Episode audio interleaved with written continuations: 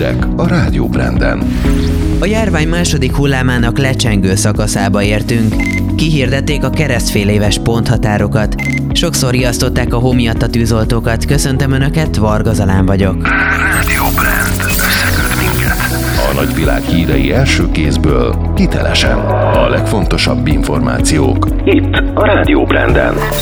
Egyre több településen alacsony a szennyvízben mért koronavírus koncentráció, ami azt jelzi, hogy a járvány második hullámának lecsengő szakaszában vagyunk, közölte a Nemzeti Népegészségügyi Központ. Hozzátették azonban, hogy továbbra is fontos a járványügyi szabályok betartása.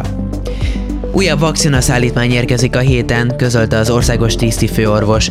A Pfizer-től 36 ezer ember oltására elegendő mennyiséget kap Magyarország, a Moderna pedig 9 ezer embernek elegendő vakcinát küld a hétvégén. Hangsúlyozta azt is, hogy a világban többféle típusú, hatásos és biztonságos vakcinát fejlesztettek ki, ezek mind bővíthetik a fegyvertárat a járvány ellen. A vendéglátóhelyek újranyitásának időpontja attól függ, hogy az ország milyen gyorsan tud vakcinához jutni, mondta a Nemzetközi Kommunikációért és Kapcsolatokért felelős államtitkár. Kovács Zoltán hangsúlyozta, a kormány eddig is minden eszközzel segíti a szektorban dolgozókat. Megszületett a bérmegállapodás, ez szerint februártól 167.400 forintra emelkedik Magyarországon a bruttó minimálbér.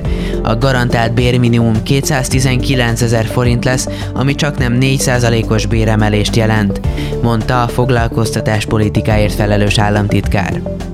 Mintegy 50 esetben kértek segítséget a tűzoltóktól a havazás miatt, főként Borsod-Aba Üzemplén megyében, közölt a katasztrófavédelem.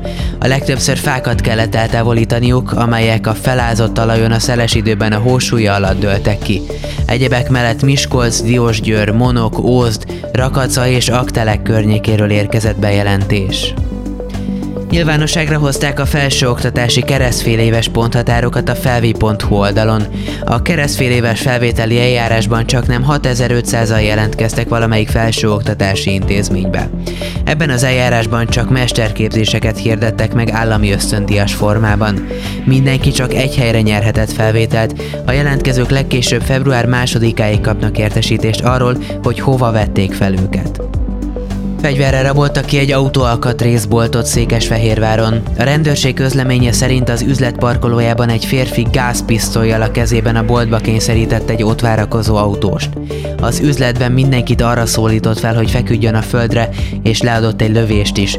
A rabló több ezer forintot zsákmányolt. A pisztolyjal fenyegetett férfi autójával elvitette magát egy darabon, majd gyalog menekült tovább. A Fejér megyei rendőrök két embert állítottak elő.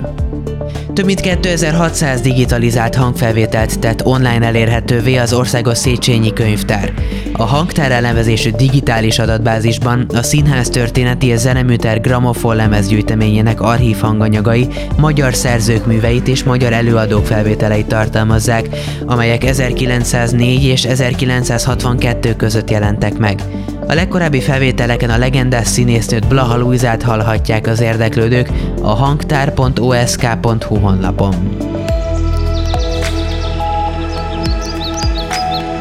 Időjárás. Kedden országszerte számíthatunk több-kevesebb napsütésre, majd délutántól a Dunántúlon beborul az ég. Ott hózáporok is kialakulhatnak, és erős lesz az északnyugati szél. A bakonyban viharos szélőkések is lehetnek. Éjszaka 0-5, napközben 0 plusz 5 fok várható. A szerkesztőt Varga Zalánt és a Rádió Brand híreit hallották. Rádió Brand.